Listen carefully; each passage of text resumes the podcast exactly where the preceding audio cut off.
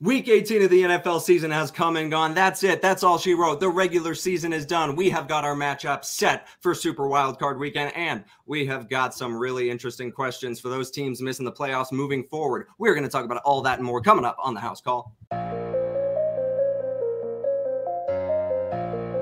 Welcome back into the Gridiron segment. My name is Kyle. I am joined by Justin, Sammy, and Ricardo, and a very special guest to talk about a very special team in Lawrence right down there in the corner. Before we get to that, I've got to shout out our amazing sponsor at Vivid Seats. Hey, listen. Regular season has come and gone, but guess what? Vivid Seats has more than just football tickets. They have basketball tickets. They have hockey tickets. So get yourself to a sporting event using Vivid Seats. Use the link in our description to save yourself even more money. This is the best ticket buying platform on the market. I'm talking about guaranteed seats. I'm talking about some of the most ridiculous prices you will see. So get your butt in a seat using Vivid Seats and go to a sporting event. As we know, it doesn't have to be just football, people. There are other sports out there, but you know, my Chicago Blackhawks, Connor Bedard is on the IR. There's nothing but terribleness in the city of Chicago. I digress. Moving right along. Speaking of terrible sports performances in cities, Lawrence, I believe you have something you might want to say to those Miami Dolphins. You know what? I genuinely, I hate being right all the time. I do. I called this. I've been saying this all season. You know, the Dolphins are frauds. We know that now. I sat in the same video call with my good friend Sammy, and we agreed that the Dolphins, in order to even have a glimpse of being taken seriously, needed to win at least two out of that last three. They beat Dallas, another fraudulent team, and then got smoked by the Ravens, and now actually kind of smoked by the Bills. I'm not surprised. I'm not going to sit here and be like, oh, I didn't see this coming, because I did, because I'm right all the time. Sammy, you know, might not have seen this coming, but quite frankly, it was long overdue. They don't beat good teams, and Buffalo, quite frankly, didn't even play their best football. I don't think they're going to go that deep into playoffs, and they still completely outplay the Dolphins in every single category you can go off. 21-14 is a one-score game, but they completely outgained them in offense. Time of possession, almost 18 minutes more. They still had a similar number of turnovers, but the Dolphins just couldn't stop them when Josh Allen got going. You know, 2 touchdowns to 2 is 1, 359 yards in the air, Tua 173 with 2 interceptions. It was not a good game from Tua, not even a great game that, you know, 2 interceptions to Josh Allen, but it was enough to beat a team which, quite frankly, it was ridiculous that they were ever in the Super Bowl conversation. You know, that 70 points they hung on Denver, that has carried on. And, you know, they've had this really flashy offense. It's been really fun football to watch because, you know, they have played good football at stage of the season. I'm not denying that, but they haven't played it when it matters, which is kind of at the stage of the season we're at now. They're going to go into Arrowhead in -2. They're going to lose. I'm going to smile. I'm going to message Sammy straight away as soon as that happens to offer my condolences. And you know what? It's going to be a good week. I honestly saw this coming. I think a lot of us probably saw this coming. You know, after the thumping by the Ravens, there was not an awful lot of hope going into this game, I don't think. Maybe I'm wrong. Maybe there was a glimmer of hope. I don't know what Sammy was feeling and whether he thought he actually had a chance. But look, it was an ugly game, which seems a lot closer in the scoreline than it actually probably was. This high-powered offense was not productive when it mattered. This top 5 elite defense was basically nowhere to be seen. You know, it was not a good performance. It was the worst timing for that performance, you know, choking away the AFC East, despite being in the driving seat for the majority of the season, losing it to Buffalo, who we can all agree have not been the Buffalo of old, is the most Miami thing ever. You know, I don't think they're going to win a playoff game. By some, you know, magic, maybe they can be a wounded Kansas City Chiefs. I don't see it happening. And all right. That's enough. Nope. Lawrence, I'm not letting you finish. This has gone long enough. Kyle, I'm taking over. Respond, but no. You know what? I'm going to let you finish, but I hope you know this is completely like this is, I could tell. Yes.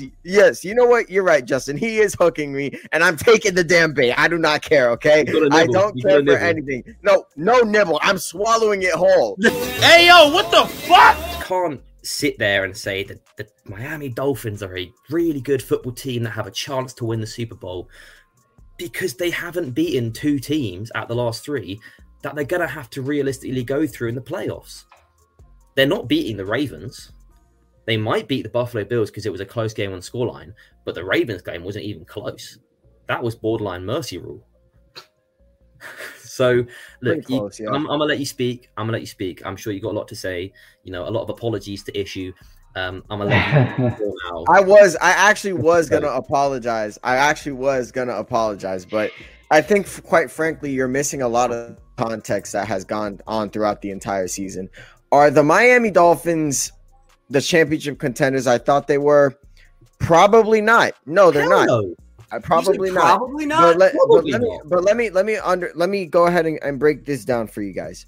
I don't like using injuries at all, and I'm not going to use injuries for the reason why the Dolphins got completely hurt, got completely dismantled by the Ravens, and they were not blown out by the Bills. They were not outclassed by the Bills. It was a close game going into the fourth quarter. Actually, we had the lead going into the fourth quarter. What ended up happening was Cameron Good, who was our other pass rusher, by the way, he tears his patella tendon. He gets hurt, blocks Alec Ingold from making a play on the ball, and guess what? That is 7 points right there. That's a point.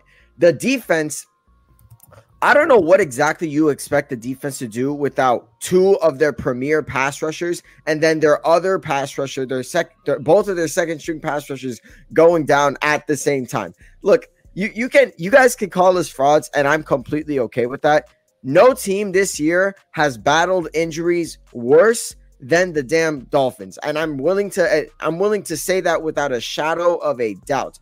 This past 2 weeks, we've been having to play without Raheem Mostert, who leads our team in touchdowns, without Jalen Waddle, who's our second best receiver. We ended up going without Xavier Howard. We ended up going without Bradley Chubb, Jalen Phillips, Jerome Baker one of the games. I don't like naming injuries as an excuse, but quite frankly, the difference between most of the teams in December and January that are going to make a Super Bowl run is that they are healthy. The Ravens are healthy. The Chiefs are healthy. The Niners are healthy. Of course, it's next man up, right? Next man up, and you can't do much about it.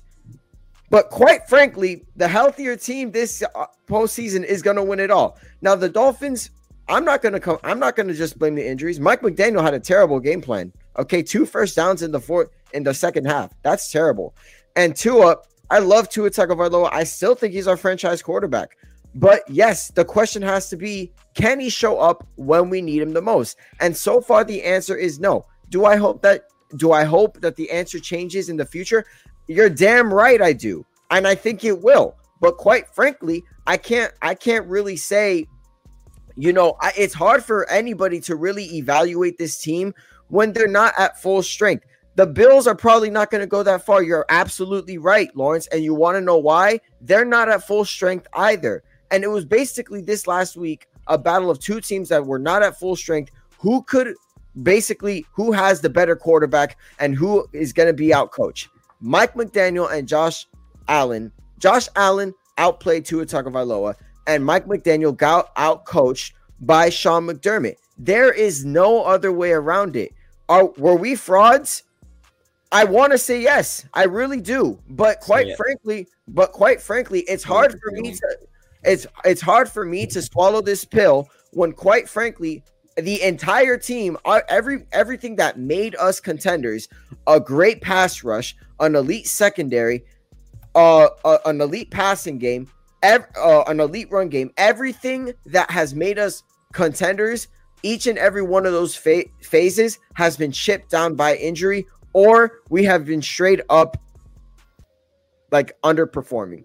So I want to go ahead and give Josh Allen and the Bills their flowers, losing their last couple, winning their last five games, and proving everybody wrong and winning this division. That's one for the history books. Josh Allen is a top five quarterback. You guys can't convince me otherwise. And quite frankly, look, I understand we wanted to win the AFC East, but I guarantee you, even if we did win this past Sunday, the goalposts would have been moved. And each and every one of you would have picked the Bills to win in Miami the first game of the playoffs. So, quite frankly, I understand losing the AFC East sucks. But what would have been even worse was winning the AFC East, going to the playoffs, and not winning a playoff game. That would have been a lot more of a thing to laugh at. I know you are, Lawrence. You're smirking right now. It makes me want to. I said it before we started recording. That's exactly what I said. And quite frankly, I'll end up with this. I like our matchup against the Chiefs. I love it, actually. I know Patrick Mahomes at Arrowhead, it's going to be a tough battle. But let me tell you, there is no team. It's the best defense Patrick Mahomes has fielded in his career. Yeah, absolutely. I feel good about it. The same mistakes as Josh Allen did. You're not going to get those two interceptions. Oh, of course. Get a better QB with like more discipline that makes. Oh, of course not. Of course not. But we're also going to have a fully healthy offense, and I don't think that. And I also think that the Chiefs' defense is good. I do think the Dolphins figured something out in that second half, and it was all about execution in that fourth quarter from the Miami Dolphins. Didn't go well. Credit to the defense. They made the stop. It was all this entire year. It hasn't been teams beating us except for Baltimore and Josh Allen twice. No, Baltimore and Josh Allen once. Those are the only two games where I could say 1,000% we were beat, no questions asked. But every other game, it hands down is on us. The question is not, can the Dolphins beat this team? It's, can the Dolphins beat themselves? And we have not been able to do that for the last 23 years. And I hope that something changes this Saturday. I really do. But it's very bleak. Okay. It's very bleak. It's very unlikely. And I've come to terms with that. I hate to blame injuries. I usually am the last one to put it on injuries. But quite frankly, there is something to be said about how battered and bruised this Miami Dolphins team is.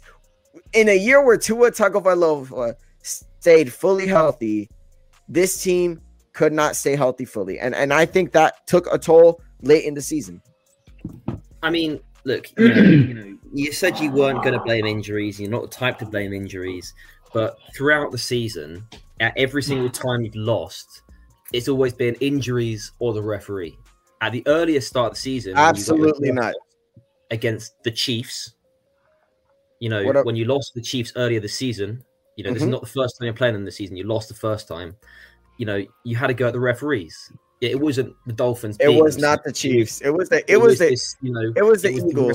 It was the injuries. It was the Eagles. It was this, you know.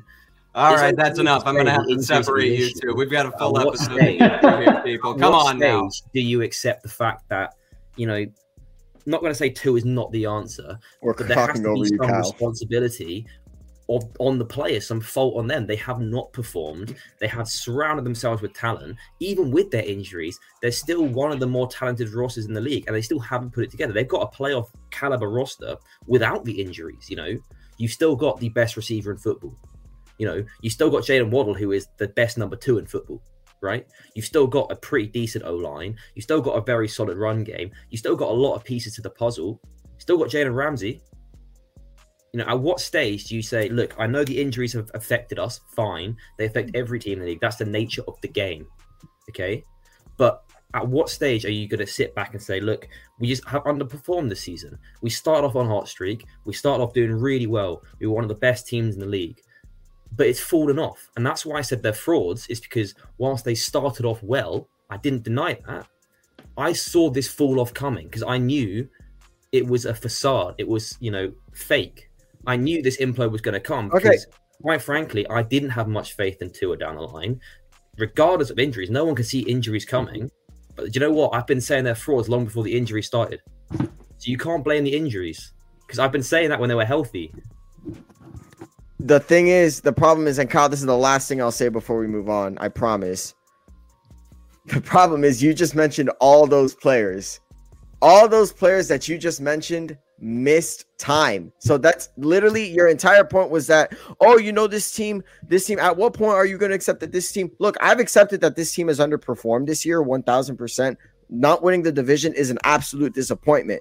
But you're mentioning all these players. Jalen Ramsey was out half the year. Tyreek Hill missed a game that probably I hope would have gotten him to 2,000, but that's neither here nor there. Jalen Waddle's missed the last two games. Raheem Mostert the last two games. Like you're mentioning the players that I said would be catalysts to win the Super Bowl, and quite frankly, they've been out. So look, look, the Dolphins are frauds. The Dolphins are frauds in the regular season. But what will happen in the playoffs? Sammy, I'm so proud of you. But let me tell you this. It would not shock me at all if the Miami Dolphins go to Arrowhead and they beat the Patrick Mahomes-led Kansas City Chiefs in their worst season since Patrick Mahomes got there. It would not surprise me one bit. It would definitely surprise me. That is all we're going to say about the Miami Dolphins. And my gosh, there's a lot to be said, clearly. I am one that is of the opinion injury will always derail a season. That is just a fact. There is a reason that the whole no hitting a quarterback below the knee thing exists. It exists because Tom Brady missed an entire season and the Patriots collapsed. That is just a fact. Injury does get in the way. And like Sammy, you said, a lot of injuries this season for the Dolphins, but you did say they were frauds, so I'm just gonna. I'm counting that as a win, Kyle. I'm gonna count it as a win. It was hard work. It's taken me all season, but we finally got him. You've got your Super Bowl, and with that, we're gonna say goodbye to our friend from across the pond, Lawrence. It's been good having you. Yes, as for the Dolphins segment.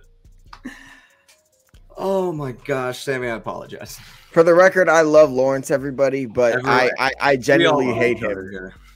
I love him and I genuinely hate him with every fiber of my being. Look, I wanted to hear your guys' thoughts on the Dolphins real quick.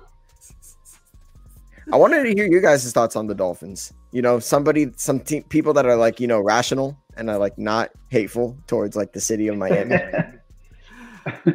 Oh my gosh. Well, I don't hate the city of Miami, but if I am going to be honest, it was just what I thought was going to happen because of all the injuries Miami has. Because, like you said, your top four pass rushers, not there. I can't believe I'm saying this, your second best cornerback in Xavier Howard, not around. Your second best receiver in Jalen Waddle, not there. Honestly, I give the Dolphins a lot of credit for even hanging in that game as well as they did. For the simple fact that I honestly thought it was going to be a blowout because of all the injuries. But it was also saying that Josh Allen and the Bills, as great as they've been the last five games, kind of did everything in their power to kind of give away that game too with those end zone interceptions and the fumble. So I do give the Dolphins a lot of credit for hanging in there with all the injuries. At the same time, Josh Allen and the Bills almost gave that game away, and I cannot believe I gave the Dolphins that much credit in front of Sammy. Well, we all make mistakes sometimes. I've given Dolphins credit in front of Sammy before, and it blew up in my face. Ricardo, man, I see you just like lurking there in the corner, and I don't like the way like. No, man. I mean, I actually see all of your points that you just made. As crazy as that sounds. I mean, because, yeah, I mean, they were injury-ridden from the beginning. I mean, I do want to give myself a little victory lap because when you guys lost to the Titans and my first week here, I did say, hey, that leaves that door open for the Bills to get in there and win the division. And sure enough, they did, man. If anything, I want to talk about Josh Allen because I understand the mistakes. But, man, I mean, talk about the full Josh Allen experience, you know, where that guy just threw on his Superman cape and said, hey, 4th and 1, I'm taking it. You know, 3rd and 8, I'm going, you know, and dropping dimes left and right. And then, of course, you know, you get the turnovers, but he's been in the league long enough now that that's just who he is. Like, that's his reputation now. But as for the Dolphins, next week, Sammy, I actually think you guys keep it close. I'm not saying you guys win the game, but I think you guys keep it close because Mostert's coming back, yes? He is limited in practice as well as Waddle, so they're expected to play this Sunday. Okay, see, it's a playoff game. You know, they're gonna suit up. Here's the thing: this Chiefs team is not vintage Chiefs. This Patrick Mahomes is not vintage Patrick Mahomes, and I expect you guys to actually keep it very close. It's just going to be a matter of who makes the play. Is Tua going to make the play? You know, because last week you guys put the ball in his hands and said, hey, Tua, go win us this game. And, you know, he came up short. He threw a pick. So, that being said, I like you guys to keep it close in the freezing cold. I don't expect you guys to get blown out. Those are Chiefs receivers stink. Travis Kelce's kind of a shell of himself. And Patrick Mahomes has been frustrated. You know, maybe the Raiders, you know, drew a little blueprint on how to stop those guys. So, and you guys played them before. You guys have a scouting report on them already. You know, as you said, and you guys made a run at it. You guys kept it close. So, I see you guys keeping it close this week. It's like a 3.5-point spread. So, hey, you know, that's some respect. You know, you guys lost to Buffalo. You got blown out by Baltimore, but to go into the defending champs' home. Only a 3.5-point dog. I mean, there's respect there. So I like you guys to keep it close. It's just going to be a matter of can you finish? Can Tua finish? And that's what I'm interested to see. So Sammy, I'm not hating on you, man. God bless your soul, Ricardo. God bless your soul. God bless your soul. God bless your soul, Ricardo. Man, no, I do gotta say, Travis Kelce is being held together by Band-Aids and bubblegum right now. Would not surprise me at all if this is his last season. I know that might be a bold take. Wouldn't surprise me even a little bit if Travis Kelce's done after this year, especially if the Chiefs are like an early exit. Because if you tell me Jason Kelce has lasted longer than Travis, I will laugh. 1,000%. 1,000%. All linemen last longer than tight ends. They do, but the difference is that the surgeries that Kelce has gotten, he said it himself, he feels every single one of them.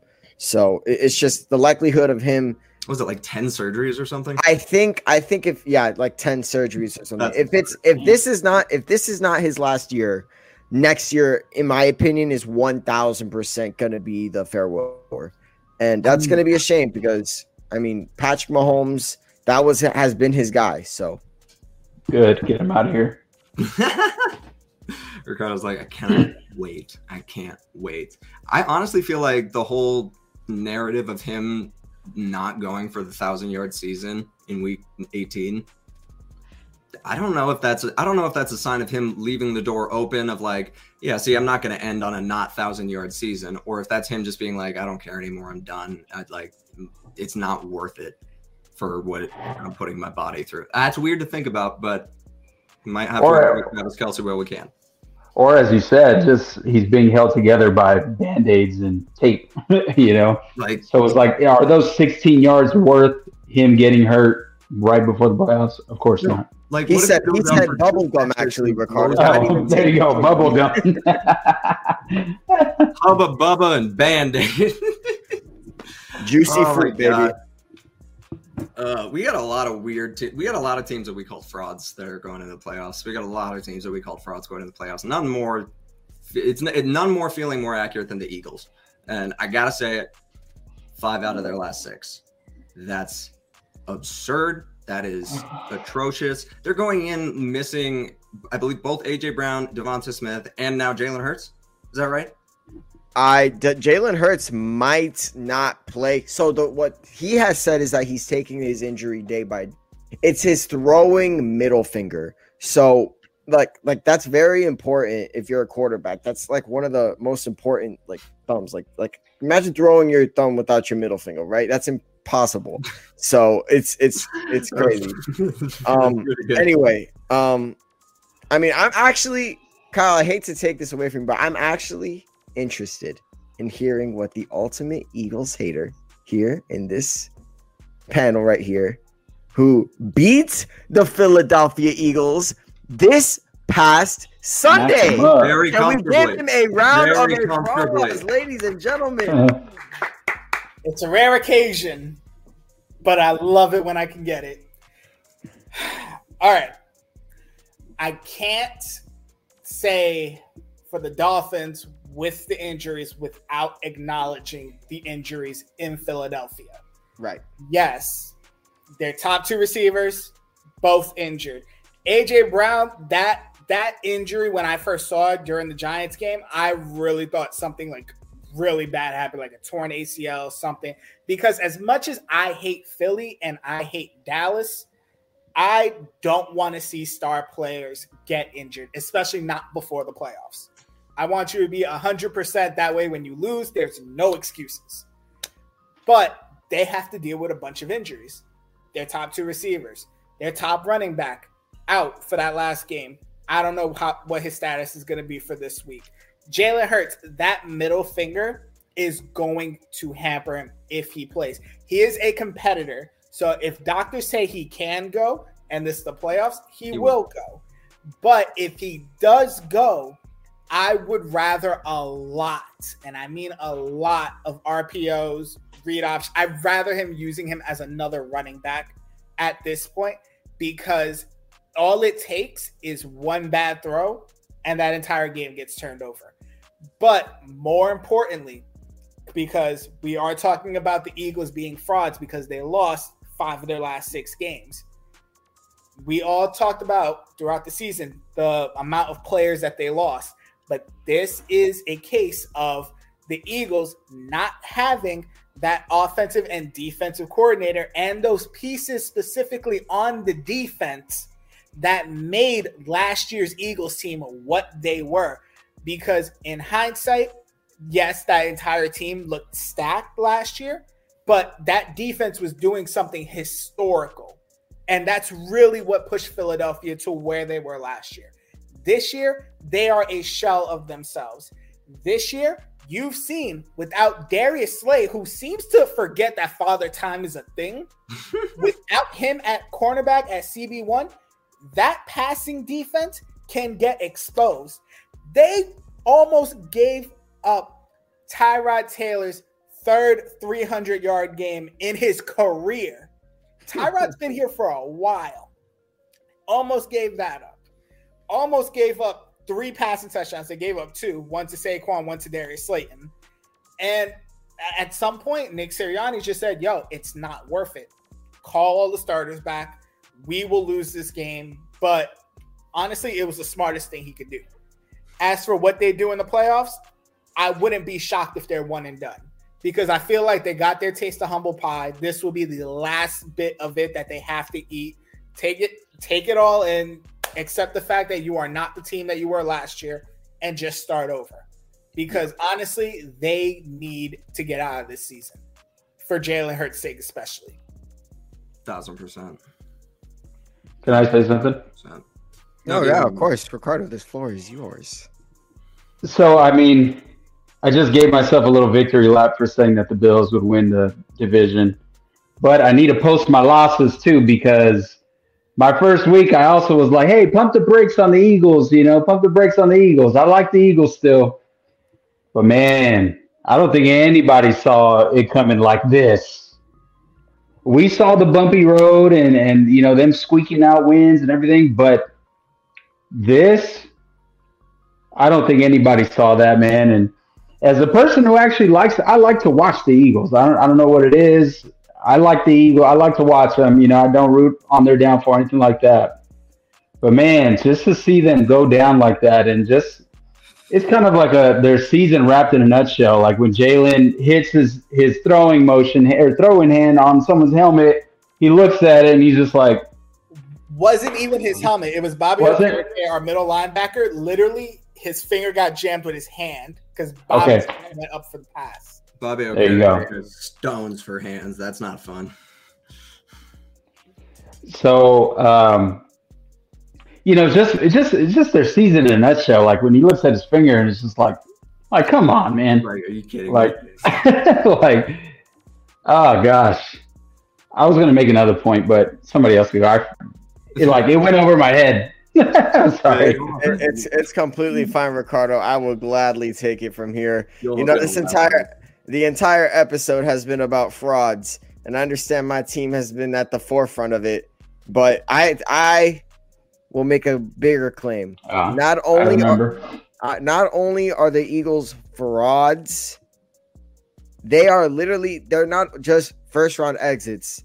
This team is actually garbage. Like, this team is garbage. Like, forget the fraud Super Bowl contenders. Forget the aspirations. This team, top to bottom, has played like utter garbage. And I know oftentimes when you get utter garbage, you get losses. But the Eagles have one of, if not one of the most talented teams in the entire NFL. Okay. And even before the injuries started coming, what happened? I mean, oh yeah, absolutely. I mean, teams. I think I know where this is going. Teams, you don't know yet, Kyle. Believe me, just wait. Look. Not only did the Eagles just utterly like stink for most of the year and have gotten away with it, they got away with it 10 times. That is unheard of. That makes no sense. And think about it. Back at week one, ladies and gentlemen, mostly gentlemen. What did we see? The Eagles closely squeaked by the Patriots. They closely squeaked by the Dolphins. Well, I mean, 2 scores, but whatever. Closely squeaked by the Chiefs. Closely squeaked by the Bills. Closely squeak. Is there a mouse in the house? What's going on here? Okay. Commanders. Yeah, the Commanders too. You let the Commanders have a crazy game twice. What's going on here? Okay, so let me buy the Giants on Christmas Day. Exactly. So let me understand something. A cupcake schedule to end the year. So despite despite everything that's gone on, you still have an opportunity to win this damn division. What in the world is going on? And unlike the Bills, they failed to take care of business. They have failed. And I'm going to go ahead and say this. Not only is this team a first round exit, this entire coaching staff might have to go. That entire coaching staff, Nick Sirianni, Brian Johnson, Brian Desai, whoever's cleaning their clothes, I don't care what happens. They all need to go and pounded the table. There is no way a team that talented, ladies and gentlemen, is that bad. There is actually no way. At least the Dolphins, when they were fully healthy, they competed. And they blew out the teams they needed to blow out. And they took care of business when they needed to take care of business.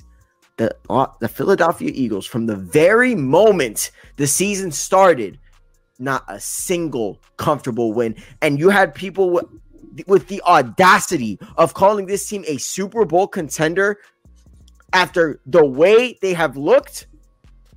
It baffled me, Kyle. It baffled me, Justin. It baffled me, Rico. It just didn't make any kind of sense. And damn it, look, guys. Look, I understand that, you know, Nick Sirianni just went to a Super Bowl.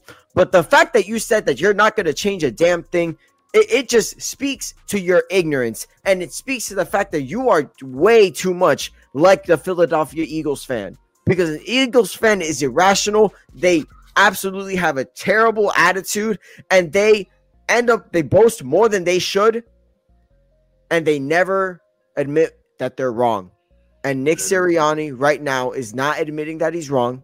He has had a terrible season as a head coach. This might be one of the worst 11-win seasons.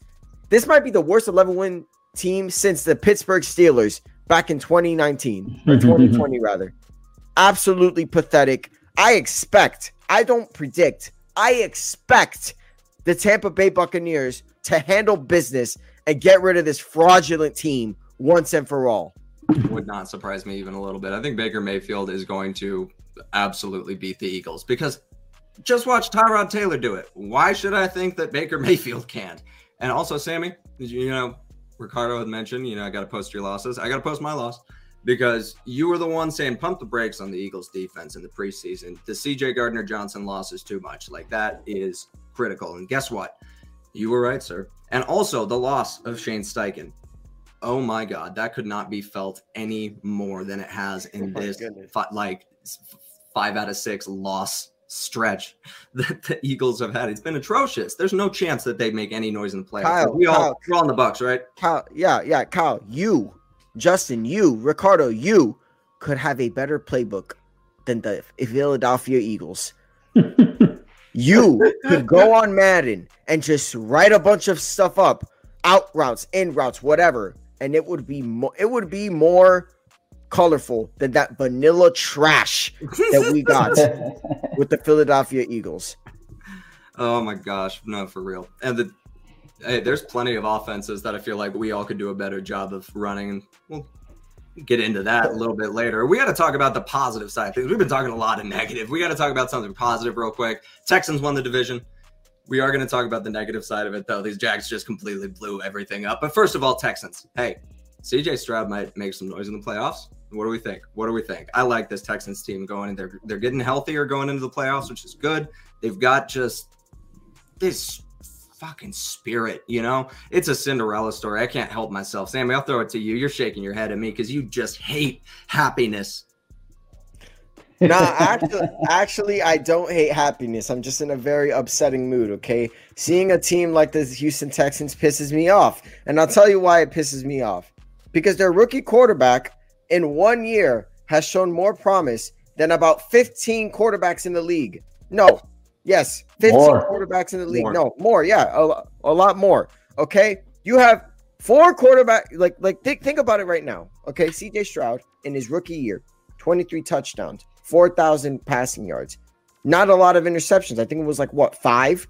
And in the game you need to win to make the playoffs, what you do, 264 yards, two touchdowns, 20 for 26, 77 completion percentage. Are you out of your mind? Are you 8 for 8 on the final drive too? That's utterly insane, Rico. What kind of efficiency is that? And let me go ahead and back up from my mic because I'm getting a bit loud. That's, by the way, CJ Stroud, 5 interceptions on the year. That's insane. 5 interceptions. Guys, we're talking about a rookie quarterback. A rookie quarterback. That is unprecedented. That's unprecedented. What's up, Rico? And he missed 2.5 games. Exactly. That's like, so when you think about it, he should have had the best. 4,500 yards. Exactly. 30 plus touchdowns. He probably would have had it. He probably close to 30. Exactly. And on top of that, I'll go ahead and say this, man. I'll go ahead and say this. He probably should be one of the, I mean, if he stayed healthy, I genuinely think we're talking MVP with CJ Stroud. Yep. That's how good he has been. 1,000%. So I'm proud of DeMeco Ryans. I'm proud of CJ Stroud. I really don't want to take up too much time on this. I know you guys have a ton to say about the Texans. I have a lot to say about the Jaguars, who we'll talk about in a second. Mm-hmm. But the Texans has absolutely deserved their flowers. And what a job they've done since moving on from Deshaun Watson. A season removed doing that. Or 2 seasons removed doing that, and they end up with their franchise quarterback of their dreams. It's crazy. Mm-hmm. Could not have asked for a better player. Like, oh my gosh. And we said it last week. We owe CJ Stroud so many apologies for that stupid S2 cognition, whatever the hell it was. Bullshit.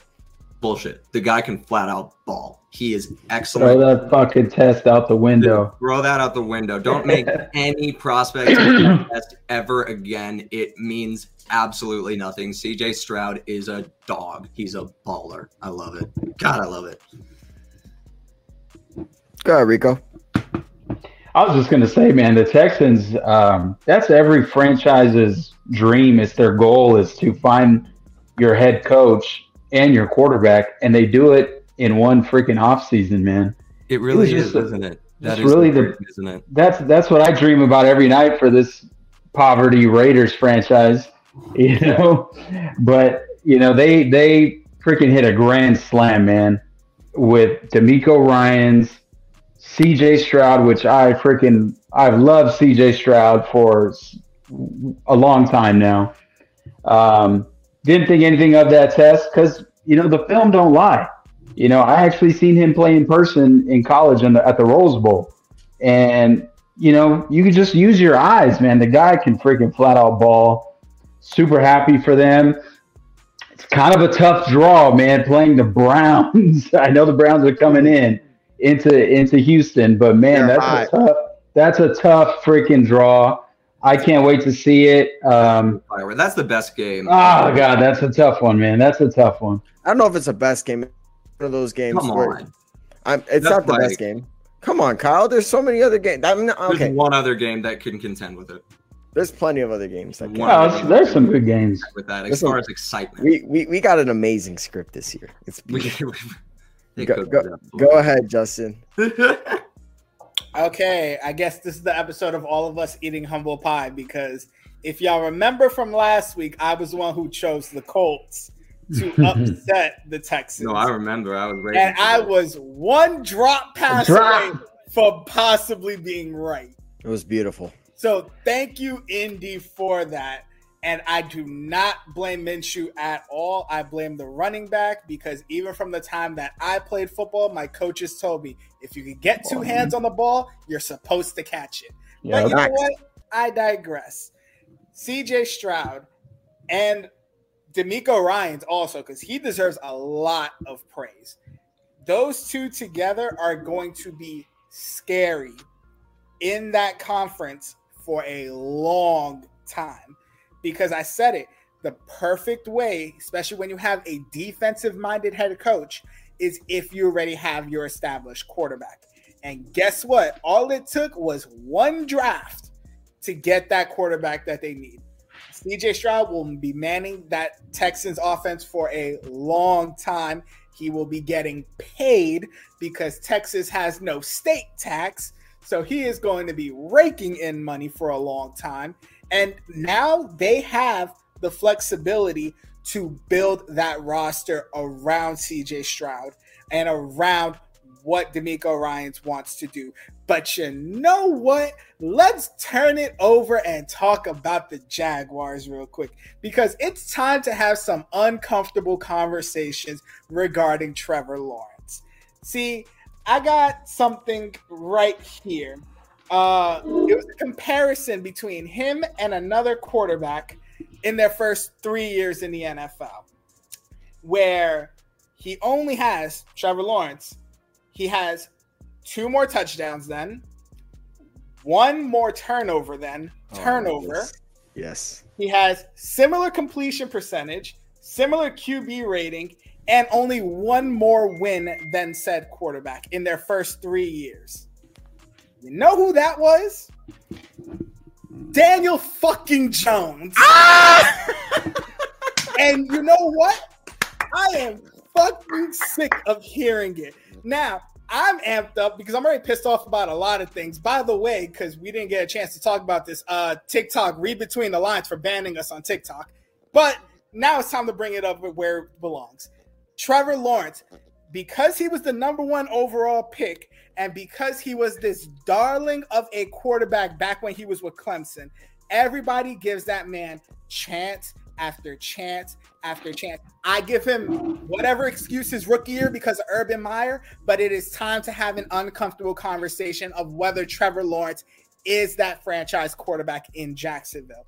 The same way I have to keep hearing about it from Daniel Jones, and I get it. Daniel Jones got paid. He got $40 million. All right, whatever. Is Trevor Lawrence worth being a franchise quarterback? Because guess what? I think this was, the end of his third year? So now he's got relatively two more years on his rookie contract. He could get paid after, I think, this season or next season. So guess what? The city of Jacksonville, y'all got a lot of thinking to go over, because the fact that I just compared y'all numbers to Daniel Jones, which, by the way, Daniel Jones has not had an offensive line, and he has never in 5 fucking years had the playmakers that that Trevor Lawrence has now. So you know what? Time to have some uncomfortable truths, and I will die on the sword and say that I'm thinking unless some major miracles happen in the offseason, he will not be deserving of a second contract at the level that CJ Stroud should be getting. No, not a chance. And it's weird to think about because of how much everyone just gives him the benefit of the doubt. But yeah, no, warm up that seat. What has he done? He's proved just as much as this guy. And this guy's on the hottest seat that can be imagined for a quarterback. I'm talking about Justin Fields. The fact that Trevor Lawrence gets the benefit of the doubt is stupid. I don't get it. Sammy, go ahead. You know you're going to bury those Jags. Yeah, and I'll go very quickly because it's going to be very swift, just like that Jags game was. Just it happened so fast, right, Jags fans? Makes no sense. Quote-unquote generational talent. A generational talent, Kyle, and somehow, some way, your team doesn't make the playoffs with that said generational talent. The excuse is afraid of Caleb Williams. Yeah, of course. And let me understand something. As well. You mean to tell me that for every single fault that Trevor Lawrence has had, that he gets a pass in a league, in a community where Justin Fields gets no second chance, Tua Tagovailoa no second chance. Right? I can name a couple more other quarterbacks. But Trevor Lawrence, Goldilocks, generational talent. Give him absolutely, give him the key to the city. Oh, yeah. Gardner, you couldn't even get a first chance. Exactly. Like, we got to understand something. We have to understand this. Like, there is no way a generational talent underperforms. I understand the injuries, okay? And they're bad. The injuries are bad, okay? But it should not take you a full 10 games to get into form. It should not take you 10 games to get your team going. And it definitely shouldn't take you to go 8-3 to realize that something is wrong. 8-3 happened and everybody was fooled, but some people saw through it. And I'm ashamed that I didn't. That 8-3 start was just as fraudulent as the Eagles 10-1 start.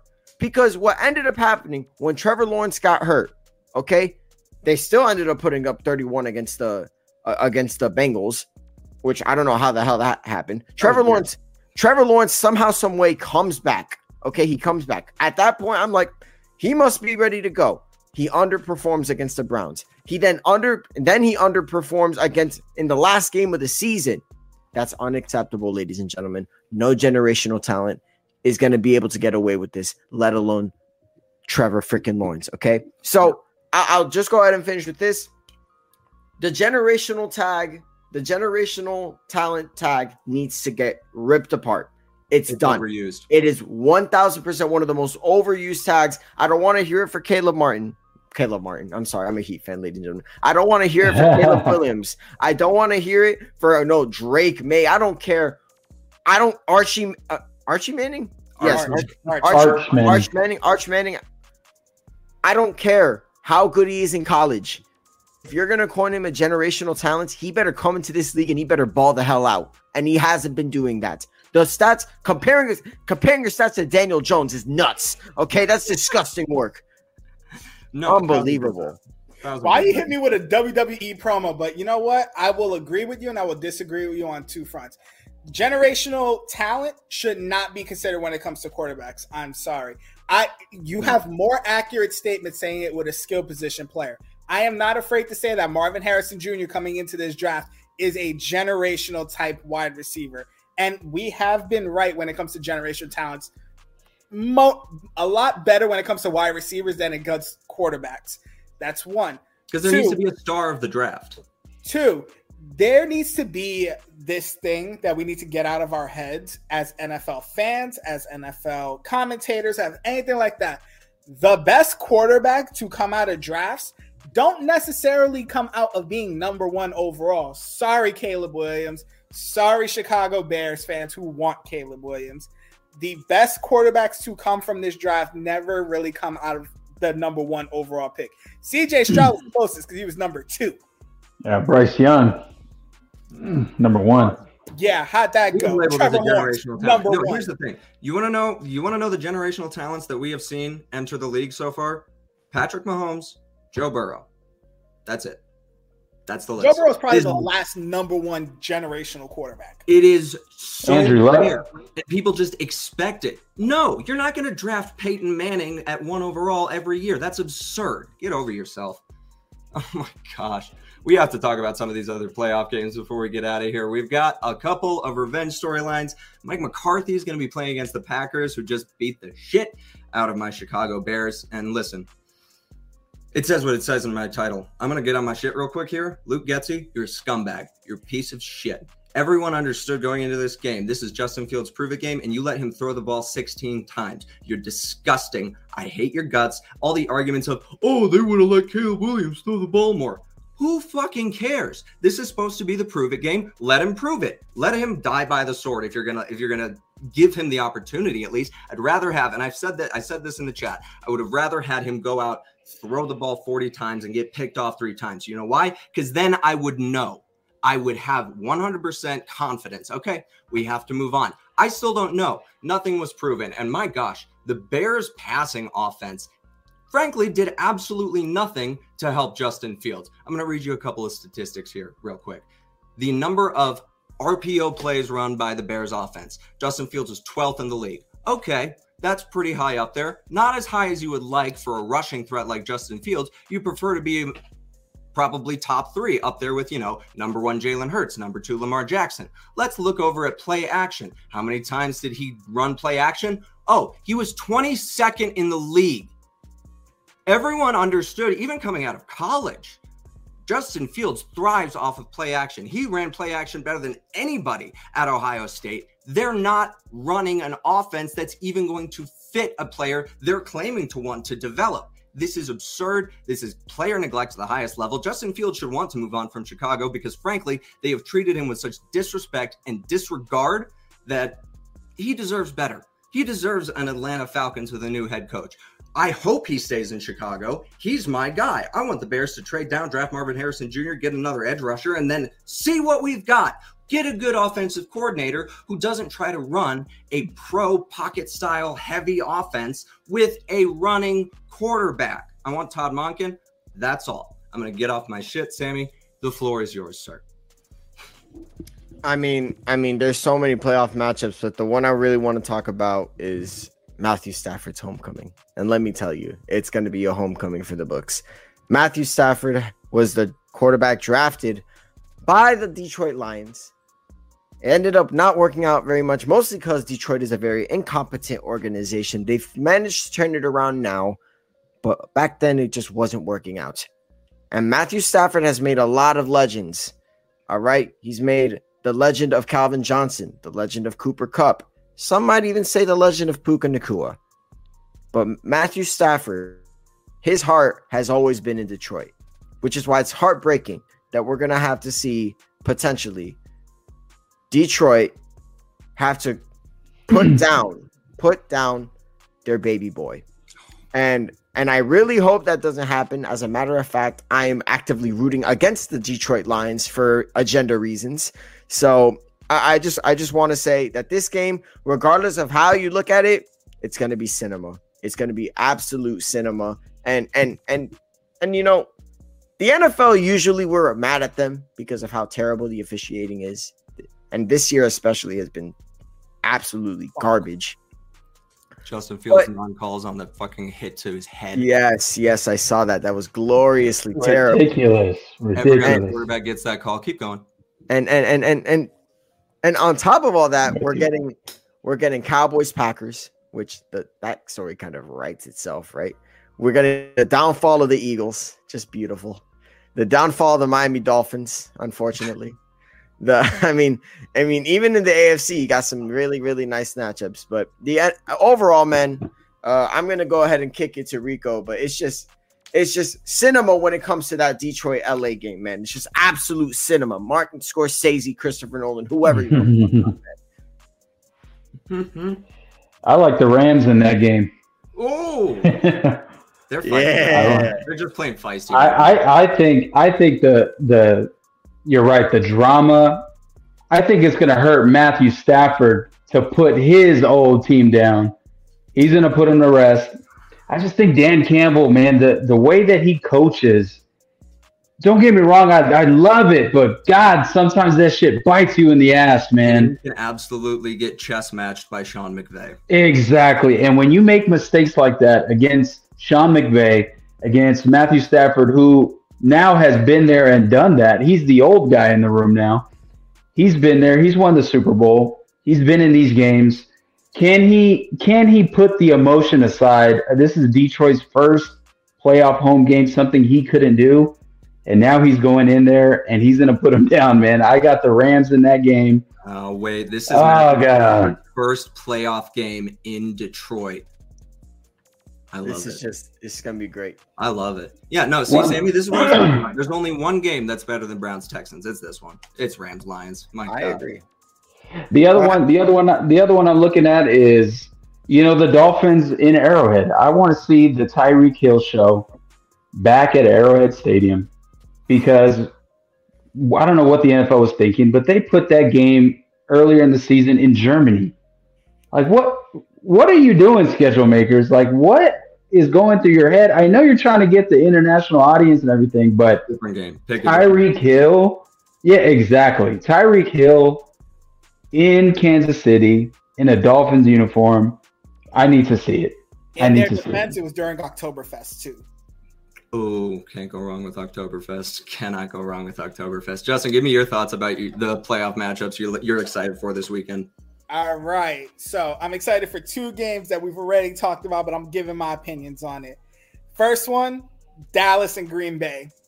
And why am I looking forward to it? Because on one side, I need to know who the hell do they have chained up in Lambeau that knows how to pick quarterbacks. Because there's no way in hell a franchise managed to hit on three franchise quarterbacks back. I'd like to know that, too. I'd really like to know that as well. I need to know that because I need to go kidnap that person, whoever's making that decision. Because the way they got Love playing right now in his first full year as a starter shows you that they know something that the rest of the NFL just does not know. But on the other side, we have the Dallas Cowboys. Now, I can make fun of the Cowboys all I want. I can also say that they are a fraud team, but there's only two things really, that's leaning it more in their favor for this game. And it's one, they have not lost a game at home this year so far. That's starters.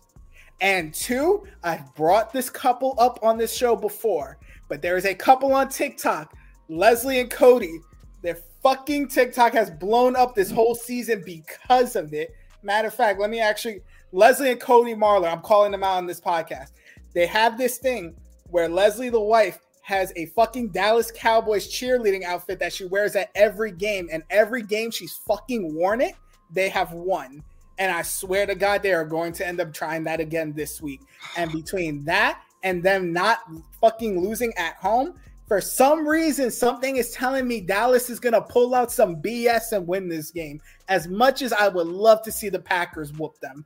But that's one game. The second, we got Detroit and the Rams. And here's the thing. Y'all are talking about, is the Lions going to put down Matthew Stafford? Is Stafford going to put down the Lions? No. You know who's going to put down somebody? Jared fucking Goff. And why do I say that? Because said no one ever. What?